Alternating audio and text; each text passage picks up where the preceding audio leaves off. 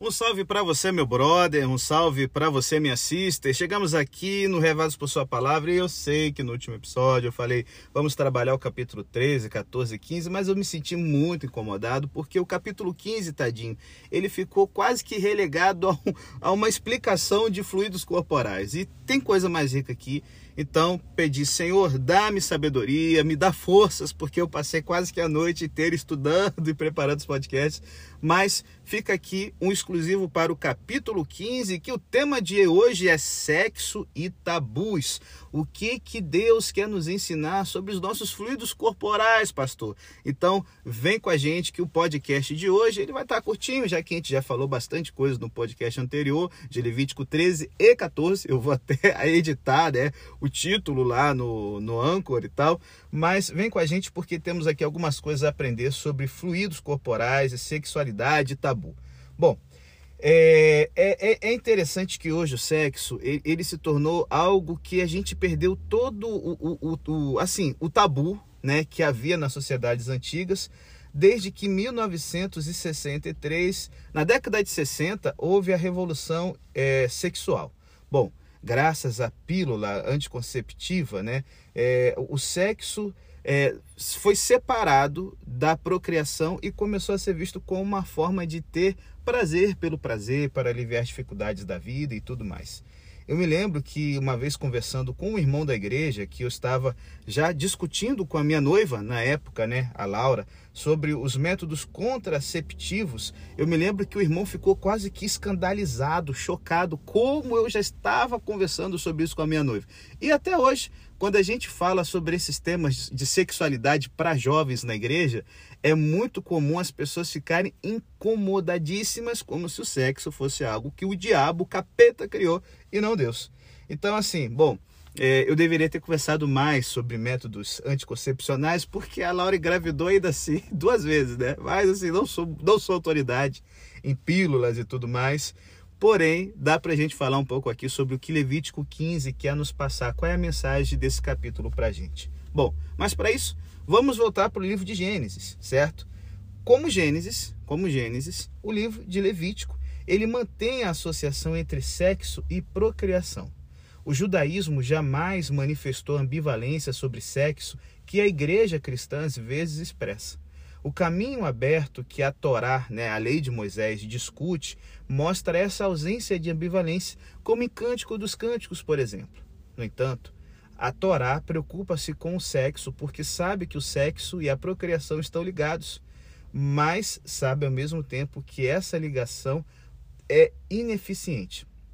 A maioria das vezes que um homem tem relações sexuais com a sua esposa não resulta em procriação, e eu acredito que ninguém quer engravidar a mulher cada vez que vai para a cama com ela. Alguns no início, né, querendo filhos, mas bom, é, enfim, o no sexo que, né, enfim, na maioria, 90 e tantos por cento das vezes, o sêmen do homem é desperdiçado.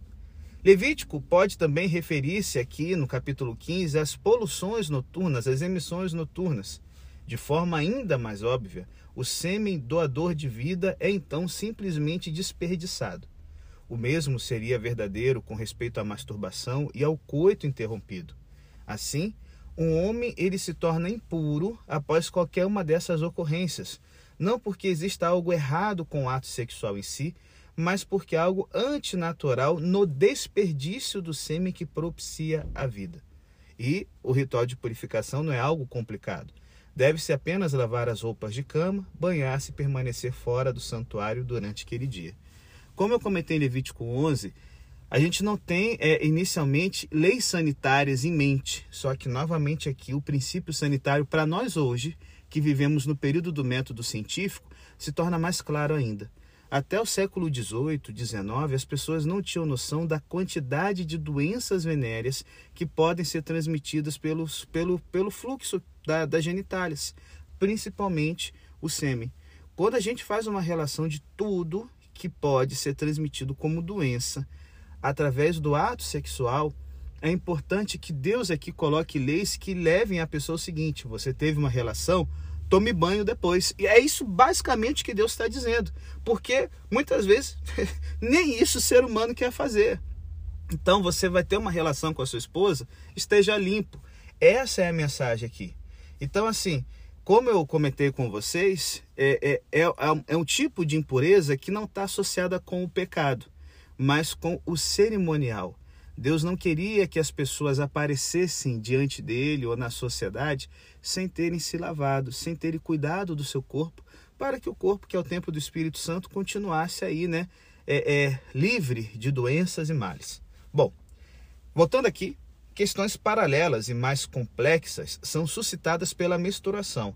Aqui e ao longo de Levítico 15, né, nós temos aqui eufemismos para a genitália feminina. As indagações são mais críticas porque a menstruação envolve sangue, o que reforça sua natureza misteriosa e inquietante, como eu comentei no podcast de Levítico 13, 14. Trata-se de um evento paradoxal, pois ao mesmo tempo é um sinal de vida, como a gente falou no podcast de Levítico 12. A menstruação significa que uma mulher pode agora novamente ser portadora de uma nova vida, e ao mesmo tempo sinaliza a morte, já que a perda de sangue é um sinal de morte como a emissão de sêmen. Então, a menstruação torna alguém impura. Mas o maior grau de mistério e tabu contra a menstruação significa que o processo de purificação é mais complicado que o processo para emissão de sêmen, até porque o sêmen é segundos a emissão dele e a menstruação você leva dias.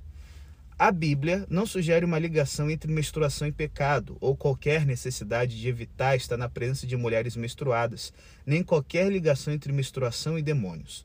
Todas essas atitudes têm sido adotadas em diferentes culturas, refletindo o temor masculino contra a menstruação. E existem pistas no Antigo Testamento de que os homens israelitas pudessem partilhar desses instintos, mas a Bíblia estabelece limites para eles e ela é, é, demitologiza a menstruação, ela desataniza a menstruação. E galera, como eu comentei nos podcasts anteriores, não havia absolvente. A mulher ela se sentia incomodada. Assim, imagina você é, menstruando e sem ter um absorvente para segurar a situação. Quando Deus deixa a mulher tabu, quando Deus deixa a mulher de quarentena, é para poder preservá-la, para ela não ter que, de repente, meio público, ficar com a roupa manchada de sangue e ser exposta à vergonha e humilhação. As mulheres menstruadas, elas não são isoladas de suas famílias, de seus lares ou trabalho. É necessário apenas evitar o contato físico direto com elas, se você deseja ir ao santuário naquele dia. E pensando que quando as pessoas iam para o santuário, botava suas melhores roupas, Deus está preocupado aqui para que a roupa das mulheres não se estrague, não se manche, não passe uma situação que lhe lembre humilhação, porque ela foi para o santuário e a menstruação desceu. Bom, a emissão de sêmen e a menstruação são o que podemos chamar de eventos naturais e regulares, ainda que sejam causadores de tabu. O capítulo também cobre secreções irregulares, como a gonorreia masculina. Novamente, isso não sugere que impliquem pecado ou se tratem de enfermidades que demandem tratamento, até porque eles não conheciam o tratamento na época. Como ocorre com aqueles eventos naturais, a preocupação é com o tabu que trazem, a maneira pelo qual tornam inapropriada a presença no santuário e as implicações que podem trazer outras pessoas que entram em contato físico com a pessoa que está numa situação de impureza.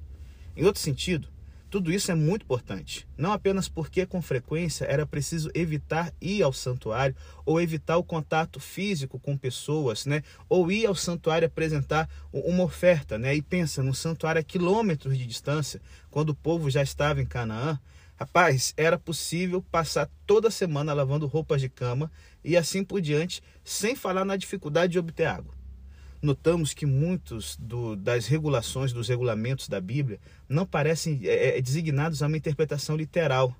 Antes, constituem mais ferramentas de ensino. Claro que os judeus se dedicavam à estrita e literal observância dessas regras. Embora, repetindo, após a destruição do templo, a interrupção do sacrifício, as regras não pudessem ser observadas como descritas, principalmente as que envolviam sacrifício. Porém, como a gente tem buscado fazendo o livro de Levítico, existem lições mais profundas, certo? Que não são alegorias, mas que são a coisa do normal da gente parar e pensar, uai, por que, que Deus fez isso? Por que, que Ele ordenou isso? Então a gente consegue ver a beleza de Deus protegendo as pessoas de passarem vergonha em público, de estarem com odores corporais que possam envergonhá-las em público e principalmente de manter as pessoas limpas para evitar doenças piores. Então, assim, Lembre-se sempre, Levítico temos que ler buscando entender quais são as ferramentas de ensino que os capítulos querem passar para a gente. Eu sei que na cultura cristã ocidental, a questão chave sobre sexo pode parecer de cunho moral, quanto a ter relações sexuais com a pessoa certa, sendo a menstruação apenas algo com que a mulher tem de lidar. Na realidade, o sexo e a menstruação merecem certo respeito por parte de ambos, homens e mulheres. Para algumas mulheres, o seu período mensal é um lembrete de que, uma vez mais, falharam na concepção. Elas têm plena consciência da ligação entre menstruação e procriação e que o primeiro é tanto sinal de vida quanto sinal de morte. É vida desperdiçada, assim como a emissão de sêmen do seu marido. Então, fechamos aqui. É, o, seria um apêndice, né? Uma explicação um pouco mais aqui detalhada em Levítico 15 eu queria te perguntar o seguinte: como você lida com o, a, a sua sexualidade? É para honra e glória de Deus?